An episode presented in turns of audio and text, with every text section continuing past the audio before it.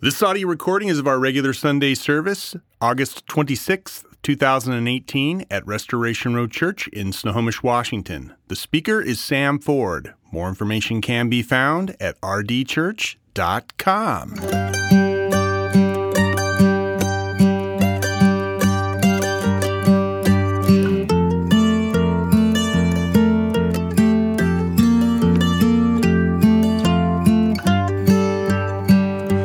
Today's passage is from Acts chapter 9, verses 1 through 19. But Saul, but Saul, still breathing threats and murder against the disciples of the Lord, went to the high priest and asked him for letters of, to the synagogue at Damascus, so that if he found any belonging to the way, men or women, he might bring them bound to Jerusalem.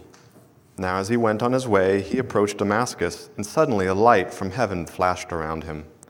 And falling to the ground, he heard a voice saying to him, Saul, Saul, why are you persecuting me? And he said, Who are you, Lord? And he said, I am Jesus, whom you are persecuting. But rise and enter the city, and you will be told what you are to do. The men who were traveling with him stood speechless, hearing the voice, but seeing no one. Saul rose from the ground, and although his eyes were opened, he saw nothing. So they led him by the hand and brought him into Damascus. And for three days he was without sight, and neither ate nor drank. Now there was a disciple at Damascus named Ananias. The Lord said to him in a vision, Ananias. And he said, Here I am, Lord. And the Lord said to him, Rise and go to the street called Straight, and at the house of Judas look for a man of Tarsus called Saul, for behold, he is praying and he has seen in a vision a man called a name man named Ananias come in and lay his, his hands on him so that he might regain his sight. But Ananias answered, Lord, I have heard from many about this man, how much evil he has done to your saints at Jerusalem. And here he has authority from the chief priests to bind all who call on your name. But the Lord said to him, Go for he is a chosen instrument of mine to carry my name before the Gentiles and kings and the children of Israel. For I will show him how much he must suffer for the sake of my name. So Ananias departed and entered the house. And laying his hands on him, he said, Brother Saul, the Lord Jesus, who appeared to you on the road by which you came, has sent me so that you may regain your sight and be filled with the Holy Spirit. And immediately something like scales fell from his eyes, and he regained his sight. Then he rose and was baptized, and taking food, he was strengthened. This is the word of God. You may have a seat. Thank you for being here with us. My name is Sam, and welcome to Restoration Road. I have the privilege of preaching out of Acts chapter 9. So if you have your Bibles, you can open there. And Nate just read there. I'm going to pray, ask God to move me out of the way, and do whatever He's going to do this morning. If you bow with me. Father, we praise you. Jesus, we praise you. Holy Spirit, we praise you. Jesus, we declare and confess that you are King, ruler of all, Lord of lords. We are coming here not to be entertained, not to be even educated, Lord, but to worship you, to declare your greatness, to praise you, to talk about you redeeming, you resurrecting, and you returning.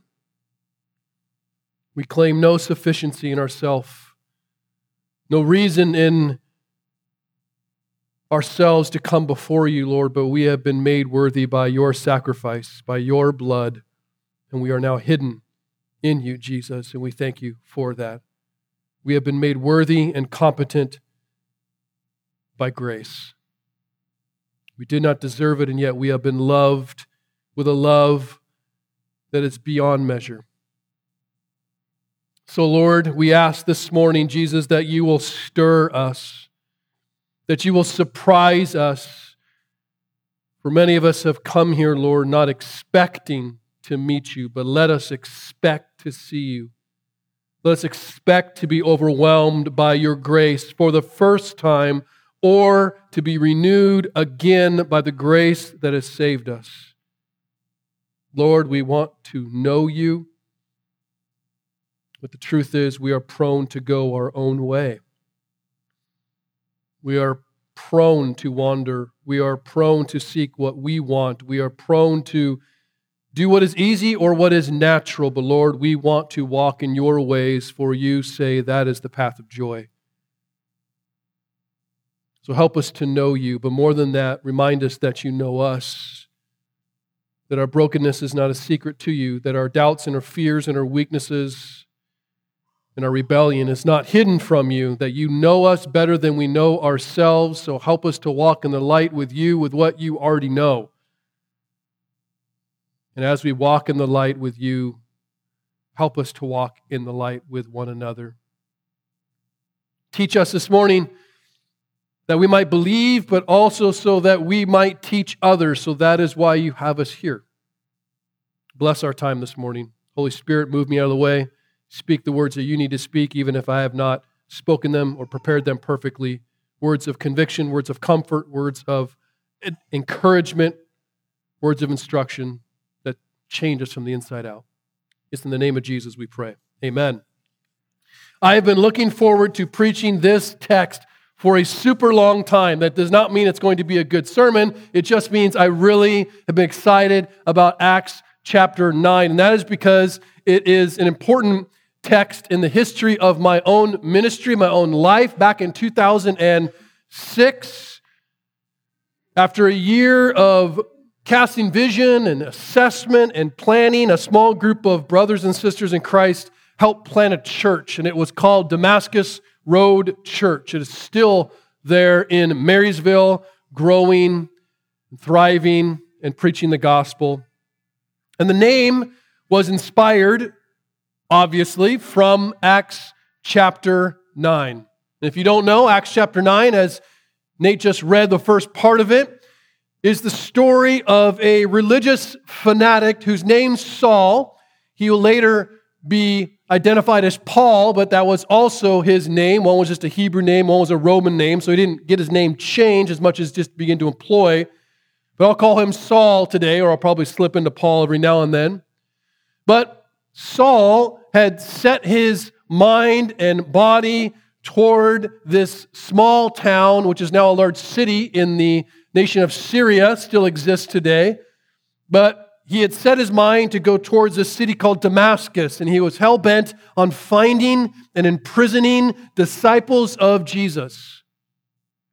And with every zealous, passionate, but misguided step, he unknowingly walked closer and closer to a face to face encounter with the one true God who he thought he was worshiping and serving. And he couldn't have been more wrong. Saul had what can only be described in what I have often said an unexpected meeting with Jesus. An unexpected meeting with Jesus. And it was a meeting that transformed him from a murderer who hated Jesus to a martyr who loved him. And you go, what could have possibly done that?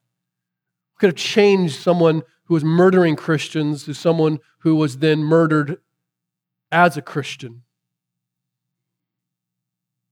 Now, a desire for those kinds of unexpected meetings, those unexpected meetings with Jesus, was the kind of thing that fueled the mission of our church, Damascus Road Church. We want to see more unexpected meetings with Jesus, and my prayers that still fuels our mission today here in Snohomish.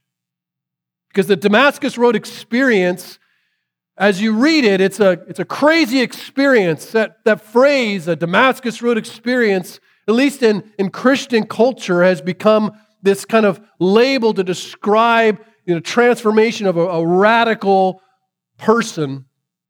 But I would argue that it is, in fact, the story of anyone who was ever saved by Jesus.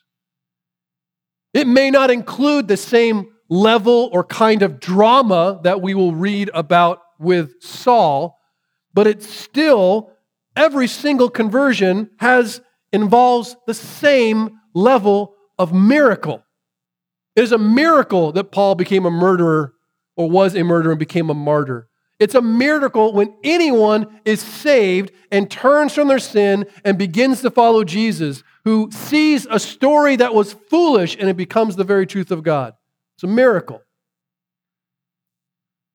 Unexpected encounters with Jesus change everything. And these changes don't just come because someone heard the story of Jesus or because someone learned the teachings of Jesus. They come by and through the person of Jesus.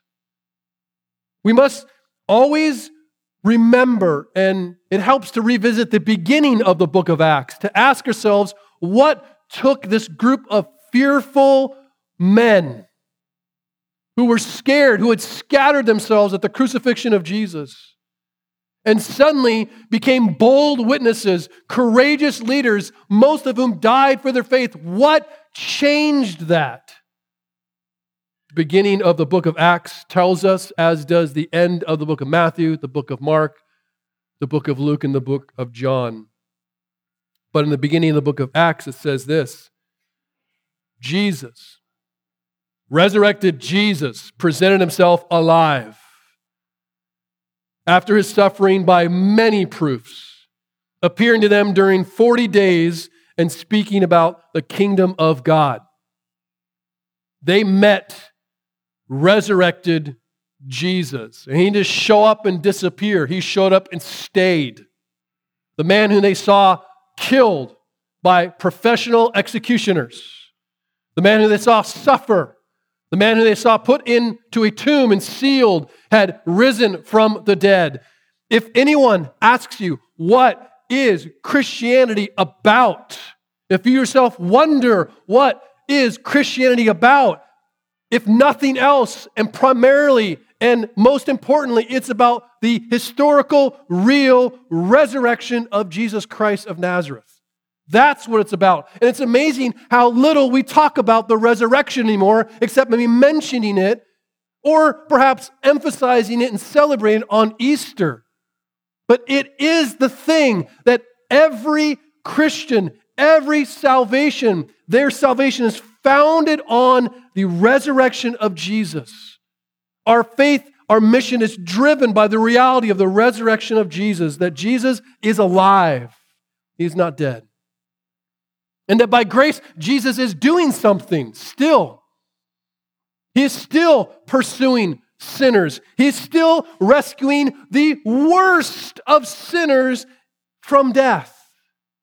And when I say that he is rescuing the worst of sinners, I know your mind goes, yeah, I know a pretty bad sinner. I'm talking about us. The worst of sinners. You know, if if you don't see yourself as the worst sinner in any room you walk into, you don't understand the grace that has been shown to you by Christ. And that doesn't mean you need to think like, oh, I'm so horrible. It needs to you to understand how big Christ's love is. But Christ's rescue of sinners is so much more than personal fire insurance. It's so much more than just saving us from certain death, from, from the hell of fire. Jesus saves us to many things. He saves us to himself. He saves us to his mission and his way, and he saves us to his people. And that's what we see in the story. It's not just saving you from going the wrong way, it's saving you to all these things. So I want to talk about that. If there is a theme in the story of God, a theme in the story of Saul, a theme in the story of anyone who's saved, that theme is summarized by one big, powerful word grace. Grace. Undeserved, unearned, unmerited favor and love. See, in Acts, we see God seeking and saving the lost, the rebellious, the broken. And he begins his saving in Jerusalem and then extends through Judea and through Samaria. And by the time we're done with the book of Acts, to the ends of the earth, which is the fullness of Rome at the time. But up in, to this point in the ministry, and really for the first probably 10 to 15 years of the church's history, most of the converts were Jewish. We see this in Acts, where Jewish disciples of a Jewish Savior have been exclusively seeing Jewish converts in Jerusalem. And then we saw a few weeks ago that the Samaritans, kind of the half breed Jews, were saved. And then last week we saw the Ethiopian eunuch, who is a God fearing Jew. He's not Jewish in lineage, but he has become to worship in the Jewish faith. And he gets introduced to Jesus. And now you have what can only be described as the super Jew. I can say that because I'm Jewish. My mom is Jewish. My whole side of my family is Jewish. They have not accepted Jesus the Messiah yet, but I'm working on them. But Paul is like Superman Jew. And that's his own description in many ways. And God takes this man, this Jewish man, and he saves him so that he might take the gospel to the non Jewish world. And that would probably be most of us here. And this is where it began. The man that God chooses for this mission is the last man we would ever expect for God to choose. There are those people in our minds that we think, man, I, there's no way that person's ever going to be saved. That's a hard case. I'm not even sure I want them to be saved. There are those people in our minds. The fact that God shows grace to anyone should be a surprise. The fact that He says everyone or, or anyone at any moment should surprise us, but there are those special cases where we go, wow. But the truth is, if we could see into the hearts of men or be honest about our own, we would never be able to cease from being amazed by God's grace to us. We just don't see ourselves rightly most of the time. We think much better of ourselves than we ought. And so God's grace doesn't seem like that big of a deal. But when you see a guy like Saul, you're like, whoa, if God in Christ can save him. Now, we're first introduced to Saul in Acts chapter 8, where he stands in approval, it says, at Stephen's stoning. And this isn't Stephen's guillotine losing his head. This is Stephen's being stoned, bloody, messy, long suffering, ugly murder. And Saul is likely the one telling Luke, who's writing down this story, about those events. And he says, I stood there in approval, in full endorsement of the murder of this godly man. And if you continue to read in Acts chapter 8, in verse 3, it says, After that moment that inspired, it ignited something in Paul, the death of this godly man. And it says, Saul was ravaging the church and he was entering house after house, dragging off men and women and putting them in prison. Can you imagine that experience? Can you imagine the fear that Saul began to generate? His name began to generate as he would knock on doors. Who is it? It's Saul. Open up.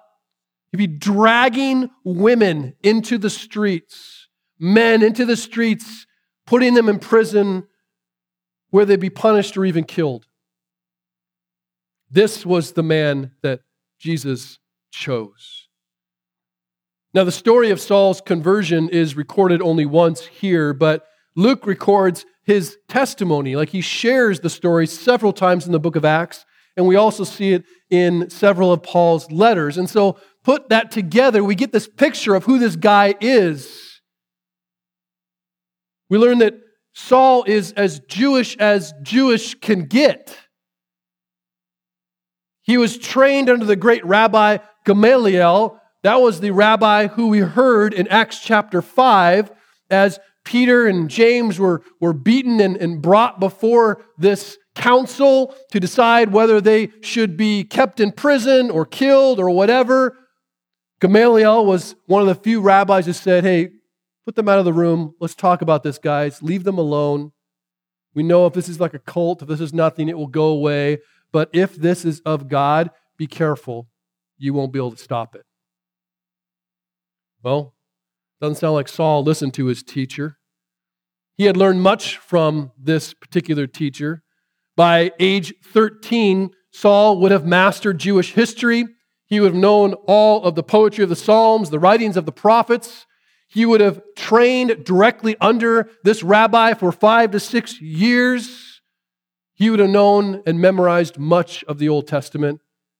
According to his letter to the Galatians, the Apostle Paul, Saul, described his education as one who advanced in Judaism beyond many of his own age among his people, being so extremely zealous for traditions of the fathers. He was a first class student, advancing beyond his peers, dedicated to his self righteousness. I say that because he was a really good Pharisee. He tithed, he memorized his Bible verses, he went to church, synagogue every Saturday. He was a good, self righteous Jew. See, there's two ways to avoid relationship with God. And we kind of I don't say celebrate, but we understand at least those who avoid God by being really bad. And we think, yeah, Jesus, if he was here, he would go hang out in the slums, in whatever ugly bars or, or meth labs or whatever bad thing we have. That's where Jesus would go. He'd want to hang out with sinners. And all the while, we ignore the sinners that are actually the religious ones who need just as much grace. Because the other way to avoid God is to actually be really good. And that's what Saul did. Saul wasn't self indulgent, he was self righteous. And he still avoided God, much like the prodigal son's older brother did. We get excited for the prodigal son, but what about the prodigal older brother? That's Saul. Both need grace. And Jesus spent much time with Pharisees because he actually, at times, if you read carefully, you'll see how much compassion he actually showed the Pharisees, and with sadness, how he looked at them because they were so lost. Well, Saul is lost, and he needs just as much grace. Question is, why do he hate the church so much? Well, he believed that the people of the way, or the so called Nazarenes, were corrupting the religion that he loved so much and threatening the traditions of his fathers. In his eyes, basically, Christianity was like a Jewish little cult that was now threatening what was legitimate faith. And so he and others like him couldn't accept that Jesus, this Nazarene, was the actual Messiah. That's crazy. How could this guy be the promised Savior, the anointed King of Israel? I mean, after all, he was conceived under very suspicious circumstances to a teenage mom who had been visited by an angel. Many mocked Jesus about that story. This was the man who was born in a feeding trough and grew up in the armpit of Galilee in a town called Nazareth, of which nothing ever good came out of. This was the man whose ministry supposedly included miracles, but without question included breaking God's law, like the Sabbath, and threatening God's temple and making false claims of messiahship. This guy, and then to make matters worse, he died on a cross. A cross, of which the Old Testament said, You're cursed if you die on a cross. That was the most torturous and humiliating death imaginable. The Romans actually invented it to demonstrate their power against anyone who had opposed their rule. It was to show his weakness. It was to show that, you know what? They mocked him by calling him king of the Jews. We'll show you who's king. And on top of all of that, this crazy story about him rising from the dead. So Paul saw that as foolishness, worse, lies. How could anyone believe such a crazy story? Let us not forget this is the man who died believing this. Something changed him. Saul was not merely a man who was kind of offended by Christians, he was enraged, and furious, and murderous. It's interesting in chapter 9 where it says that he was seeking out those belonging to the way. And it says that he was doing that as he followed his own way. This is very much just a picture. Saul is not just a special case. But in truth, he represents every sinner's disposition toward Jesus apart from grace. See, if you don't see yourself as Saul, we don't like to see ourselves as that rebellious, that, that angry at God, that rejecting of who he is. But if you don't see yourself that way, you don't understand the grace that has been shown to you, that only sinners going their own way need grace. And that's Saul. And so, what changes? Well, we see as we read, he has these letters of authority from the high priest, taking this small police force, going into Damascus. He travels about 150 miles from Jerusalem, where he's heard that there are some people of the way dwelling there. And then on the way, Jesus shows up. Saul's not looking for Jesus. He thinks Jesus is dead and buried. But Jesus comes looking for him. Resurrected Jesus comes looking for him. And when Jesus shows up, that which was foolish, that which was evil, that which was crazy becomes the very truth of God in a moment to him. We must understand that, that there's no such thing as inviting Jesus into your hearts. I know that that has become a, a, a aspect of, of church culture.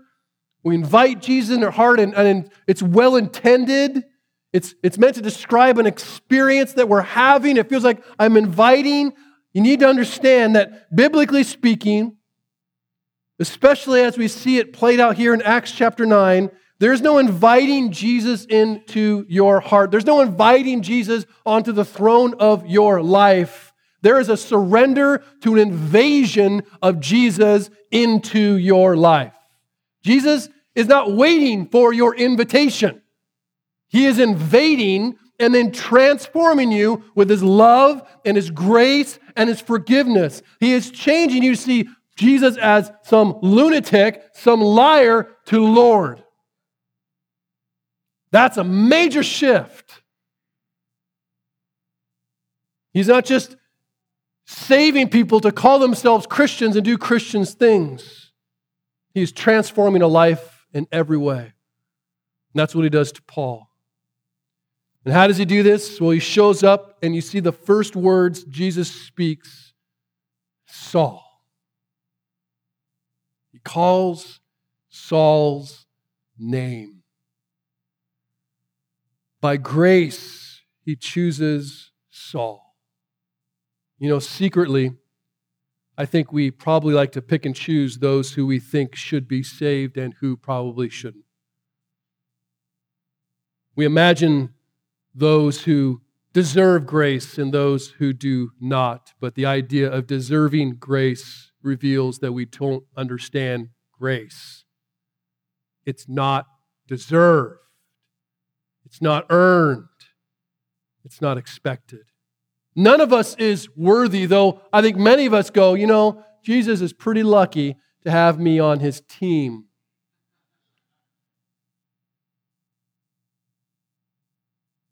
My guess is that more Christians prayed for Saul's termination instead of praying for his salvation. We think of all the enemies to the cross that are in the world, members of ISIS, members of different groups that literally kill Christians to this day. And while we should pray for the protection of our brothers and sisters in Christ, because there are people dying for the gospel this very day, we also ought pray for the salvation of those who are persecuting the church because there's no greater evangelist than someone like a Saul who's taken out of a people and then sent back in to proclaim the truth of Jesus. And that's happening.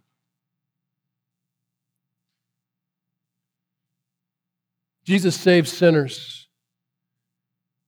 And you think of the people in your life right now who are the hard cases. You think, what's it going to take? I'll tell you what it's going to take. It's going to take Jesus invading their life. It's not going to take some moment of intellectual understanding. It's not going to take the perfect argument. It's not going to take some horrible experience, though we see that at times like, oh, well, that person's suffering. Now they finally cry out to Jesus. That's because Jesus invaded their life. I love what Charles Spurgeon said. He said that there are some who Jesus mentions before the eternal throne who we have never thought to mention. They have never been observed by any interceding Christian, whose cases have never impressed a godly heart. And yet Jesus knows them. And he does cry to God for them and shall, by grace, draw him to himself. I am so glad Jesus continues to pursue and save. But notice what he does, right? It's not just magic words, right? It's not just Jesus saying some cold, technical terms that he's going to assent to. There's this intimacy to grace because Jesus says his name twice. That only happens a handful of times in Scripture where God is interacting with his people or an individual and he says their name twice. And most often it's a very intensely personal address.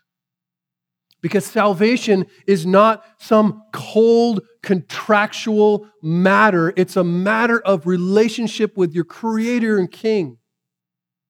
And in John chapter 10, if you read that about Jesus describing himself, he says, I am the good shepherd. And he says, His sheep know his voice, and he calls his own sheep by name. And he doesn't say, Hey, Jesus sheep. He says, Saul. He says, Sam. He says, Beth. He says, Tom. He says, er- He said your name.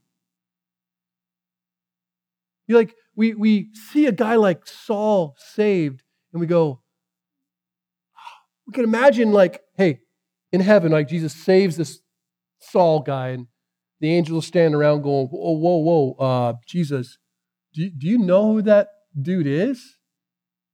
He's the guy that's been killing Christians. He's the guy that hates you, Jesus. And what does Jesus say? I know. I know him. I know every thought and evil intention of his heart. I know every single thing he has ever said or done. Saul. Saul. Saul was a sinner whom Jesus died for while he was a sinner.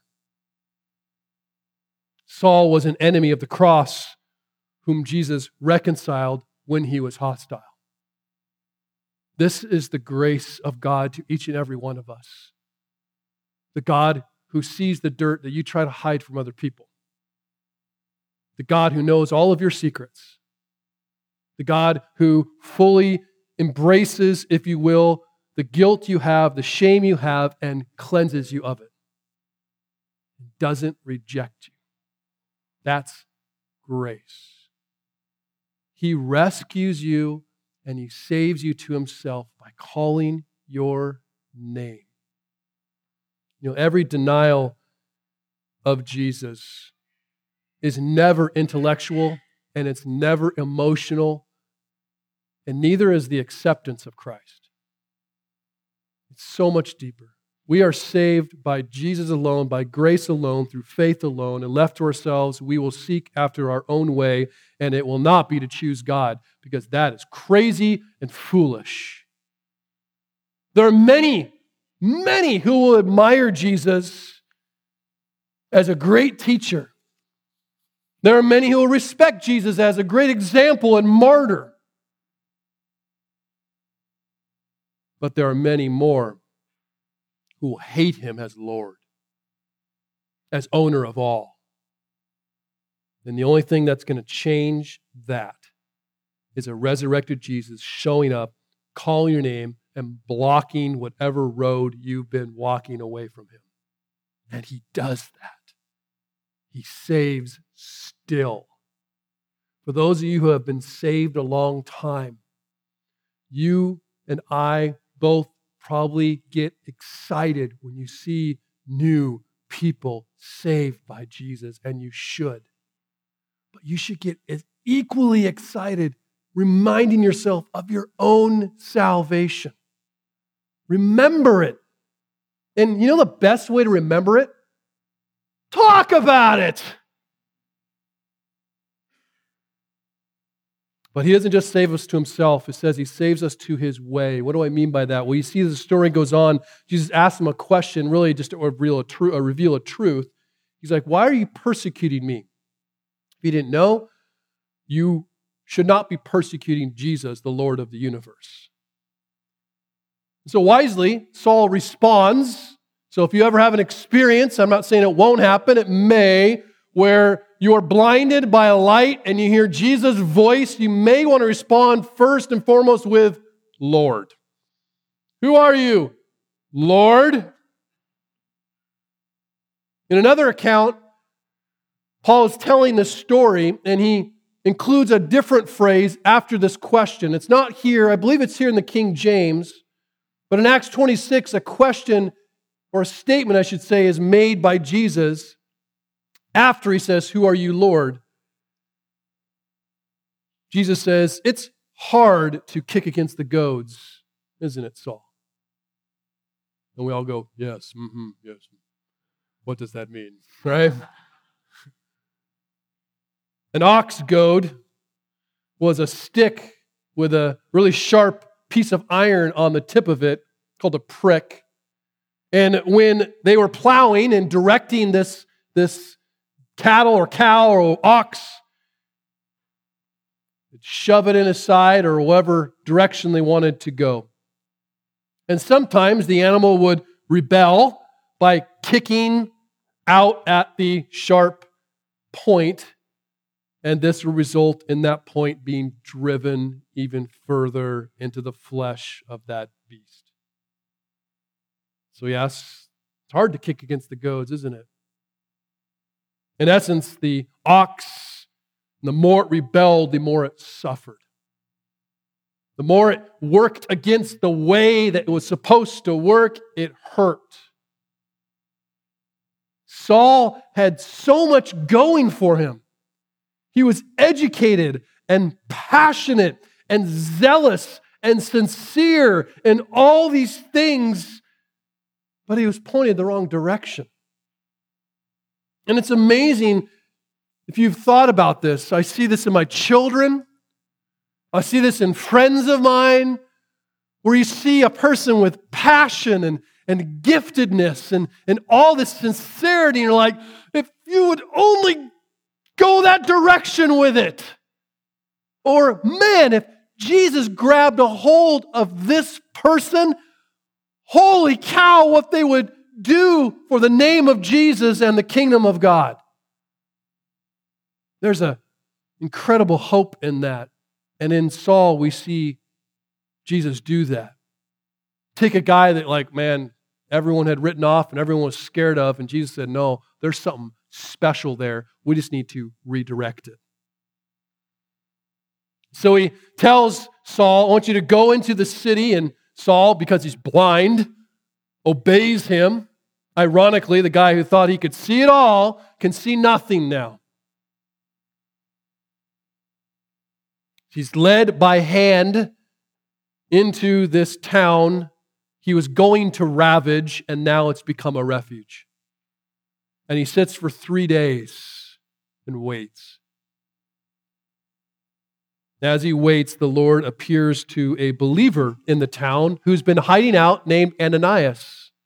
And I love this exchange. This is why the Bible's so awesome because it's very real.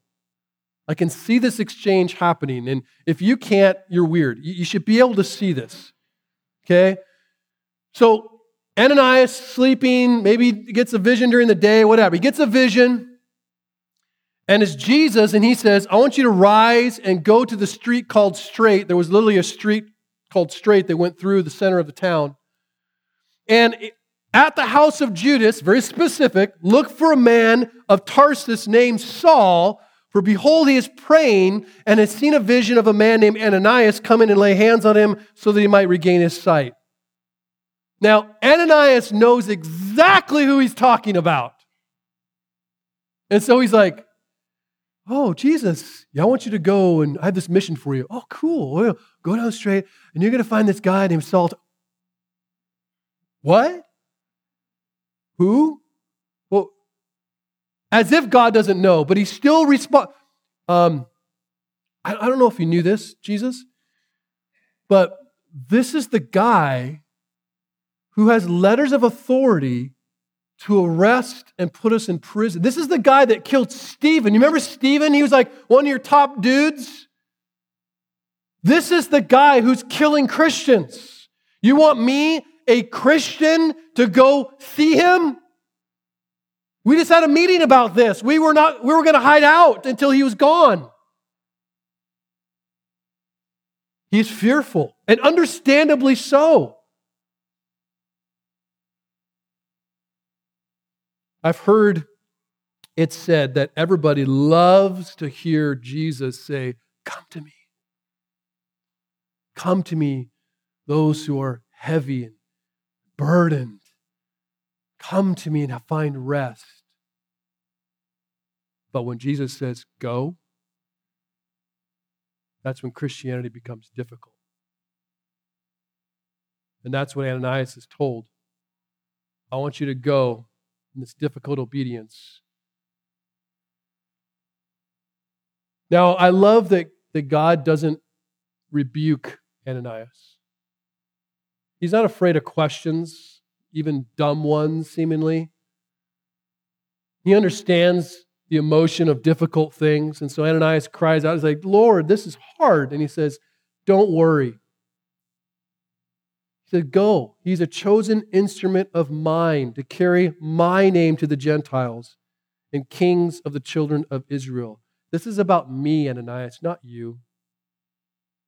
For I will show him how much he must suffer for the sake of my name. And if you're wondering how much he suffered, you can read 2 Corinthians chapter 11. Paul suffered more than many of us ever will in taking the name of Jesus to the Gentiles. Saul and Ananias and all of us are the very thing that Jesus says Saul was a chosen instrument. If you hear nothing else, I want you to hear this, especially for those who are in Christ. Your life is not your own.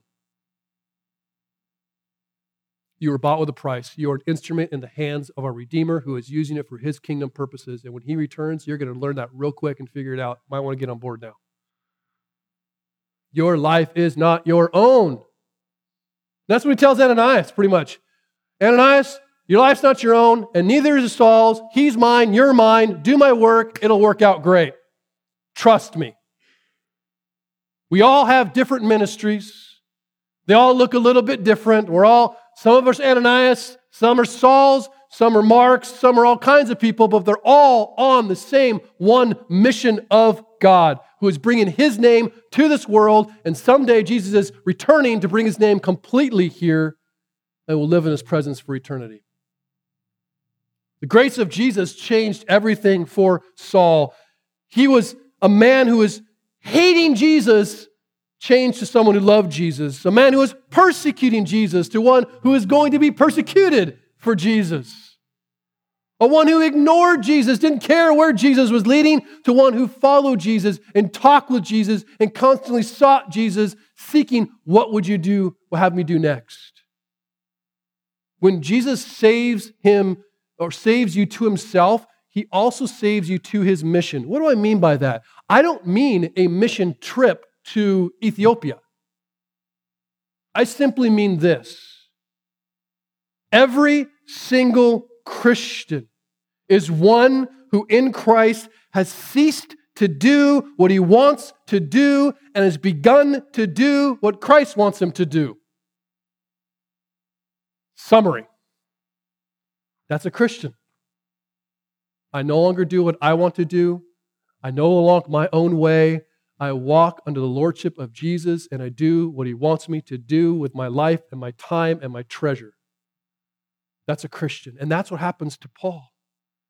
See, salvation is not merely about being loved by Jesus, it is about loving Jesus, or I'll say it this way to make you feel better, as Paul does being controlled by the love of Jesus, so that we no longer live for ourselves, but for Him who, for our sake, died and was raised. I hope, I hope that we will all know the love of Christ and be compelled by that love. If you've ever heard of the writer Jerry Bridges, I love his writing. He passed last year, I believe.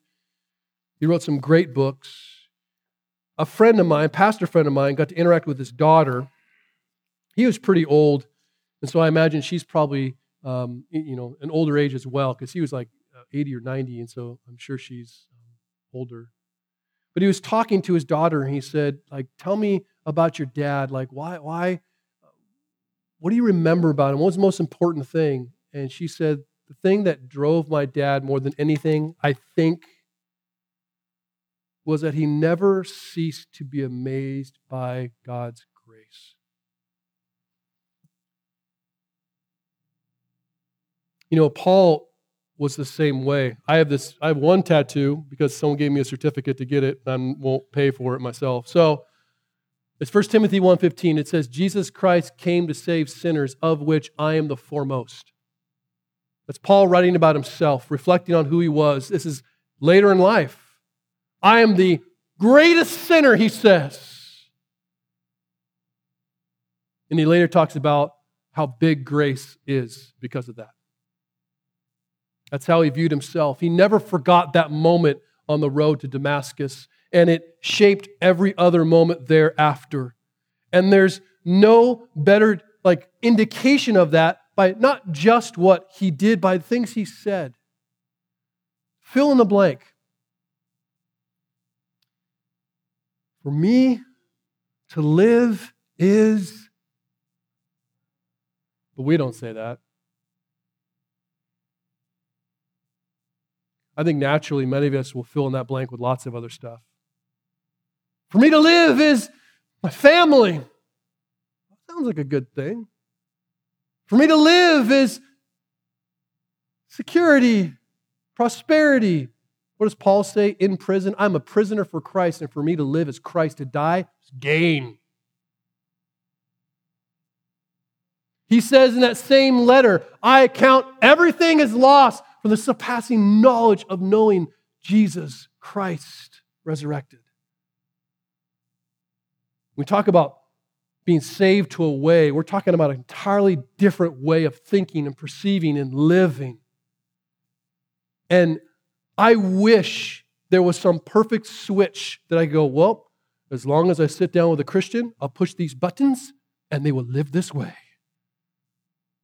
The only reason that we would ever live like Paul and sacrifice our lives for Jesus is because of God's grace, of us knowing the depth of the love that Christ has for us and Him moving us, Him stirring us, Him pushing us. And I pray that He does. And if you go, I don't feel that way, pray for His grace.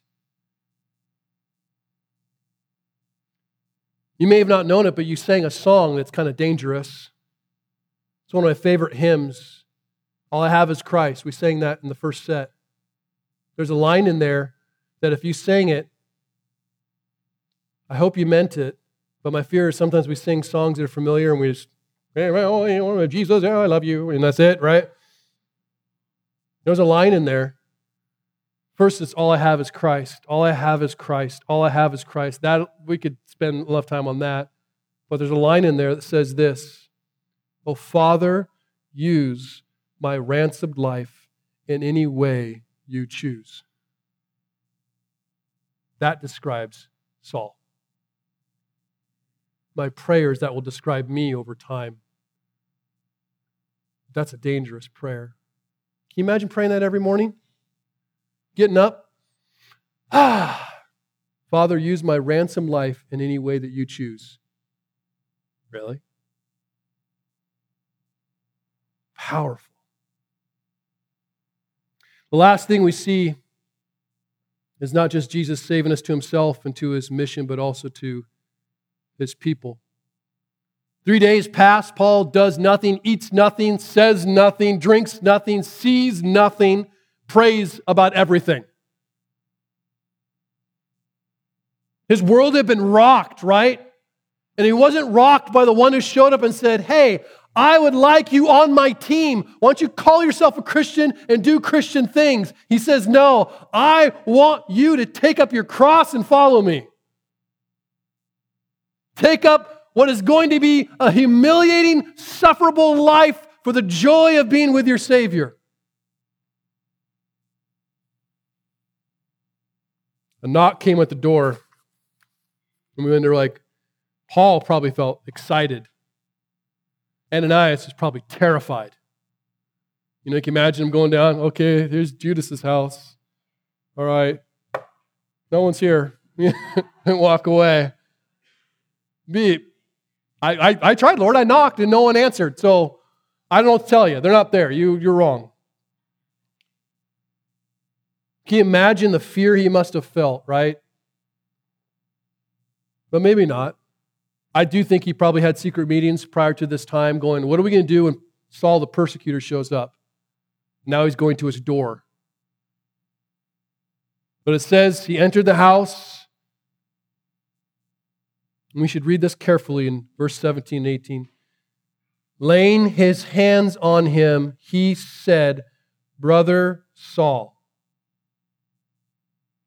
the Lord Jesus, who appeared to you on the road by which you came, has sent me so that you may regain your sight and be filled with the Holy Spirit. Did you catch that? He calls him Brother Saul. Not Saul the persecutor, not just Saul, brother Saul. This is the man who had murdered literally his brothers. But the man who had murdered his brothers had become a brother. Nothing can explain that but the grace of Jesus. This also shows us that community is part of God's salvation. That He doesn't just save us personally, He saves us with His people. And Ananias is the first, but he won't be the last brother or sister in Christ that comes along Paul and helps him become the apostle that God has called him to be. The journey along the Damascus Road was and is a powerful experience, but it is never ever an individual one. There are people in your life who shared the gospel with you, but even prior to that, who prepared you to hear the gospel. There are people when you receive the gospel who are there to celebrate with you. And there are people now here to grow with you in the gospel. That is the way God designed his salvation. That's why in the book of Proverbs, it warns us against isolation. It says, Whoever isolates himself seeks his own way, his own desire. He breaks out against all sound judgment. God did not intend for us to do and experience the fullness of our salvation alone. I'm not saying it's easy. I'm saying it's very difficult because you may be called to embrace as Ananias people like Saul and to be brother and sister with them.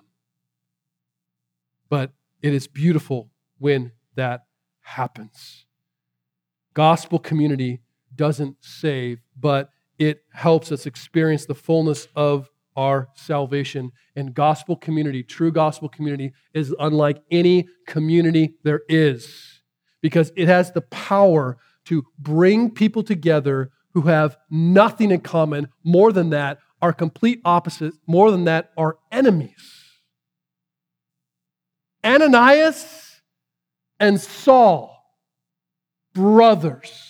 The beauty of gospel community is that we, we gather here as the church. Restoration Road Church isn't built on the fact that we like all the same things or that we have the same experiences. It's that we are really condemned by the same sin and saved by the same Savior. We are not friends because of affinity. We're friends because we have the same friend in Christ. We are brothers and sisters. You take out the gospel and our relationships fall apart. And if that doesn't happen, we have to ask ourselves what is our church and what are relationships built on?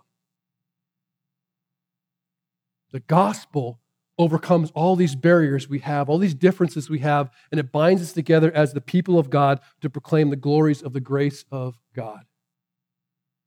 Gospel community is unlike any other community because it's founded on Jesus, which means it's a love like Jesus, and we speak like Jesus, and we help like Jesus. And we certainly don't do this perfectly.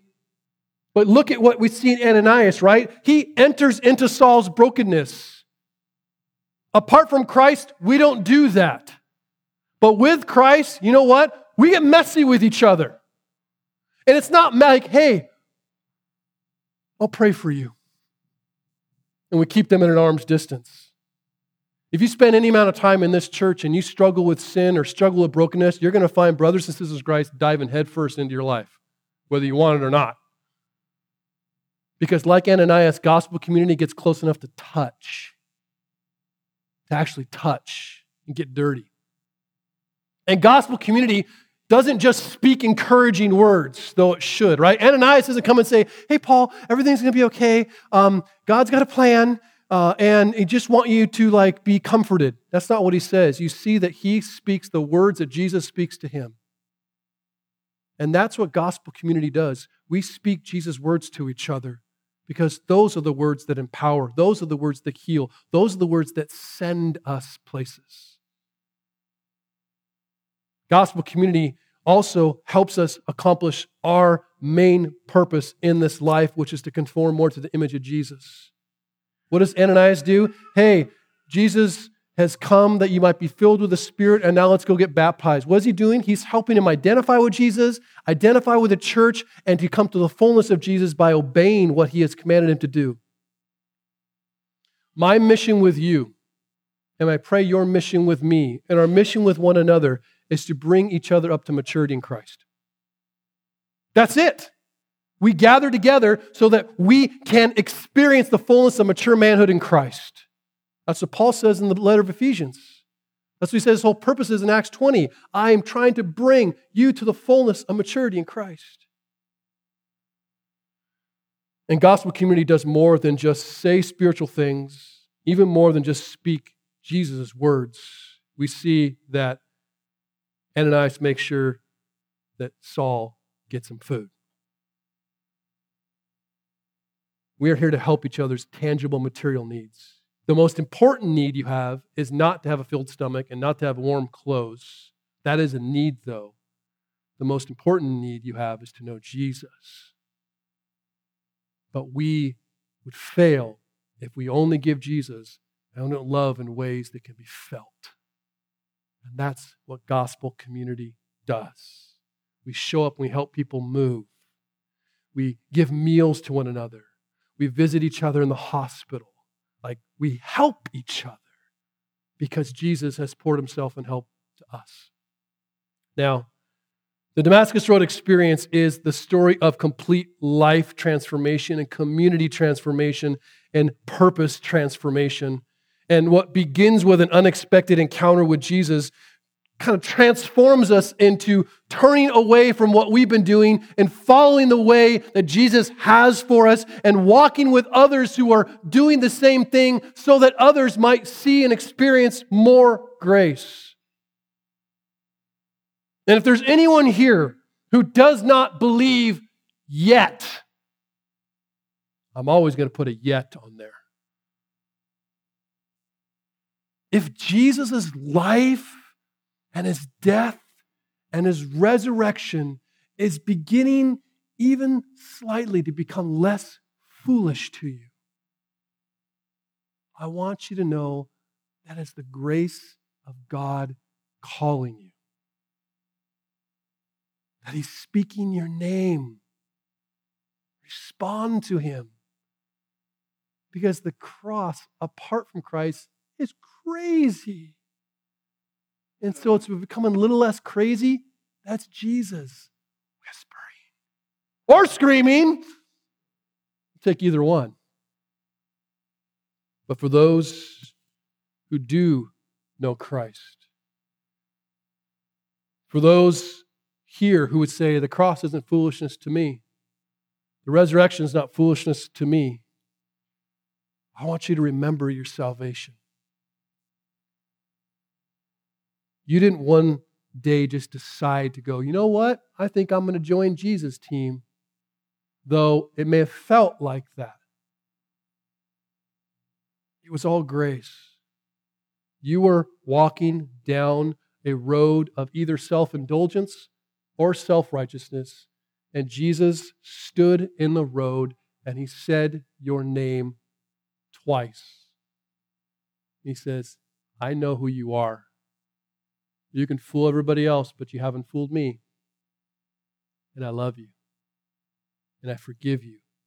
And I want to change you because I love you so much. Does that amaze you anymore?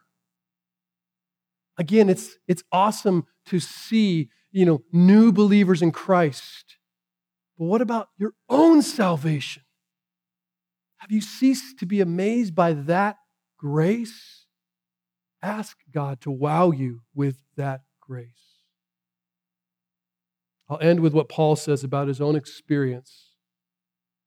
And my prayer is that this becomes you.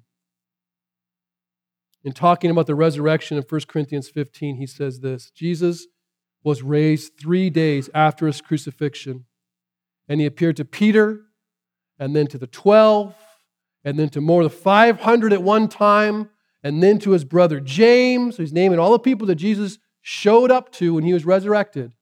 And then he says, and then last of all, as to one untimely born, he appeared also to me. And describing himself, he says, For I am the least of the apostles, unworthy to be called an apostle, because I persecuted the church of God. But by the grace of God, by the grace of God, I am what I am. Oh, let us all be able to say that. Who would we be apart from the grace of Christ? By the grace of God, I am what I am. And he says, and his grace toward me was not in vain. Jesus' blood was not wasted on me. On the contrary, he says, I worked harder, driven by grace. I don't obey to be accepted. I am accepted, so I obey. I worked harder than any of them, though it was not I, but the grace of God that is in me. Don't waste the grace. Don't waste the grace that's been shown to you. Don't waste it by forgetting yourself. Don't waste it by not being as gracious to others. Don't waste it by not telling others about the amazing grace of Christ, who loves you in your guilt, in your shame, in your brokenness, and knows every detail about you. And yet, while you were a sinner, Christ died for you. That's love in an amazing way. Let's pray.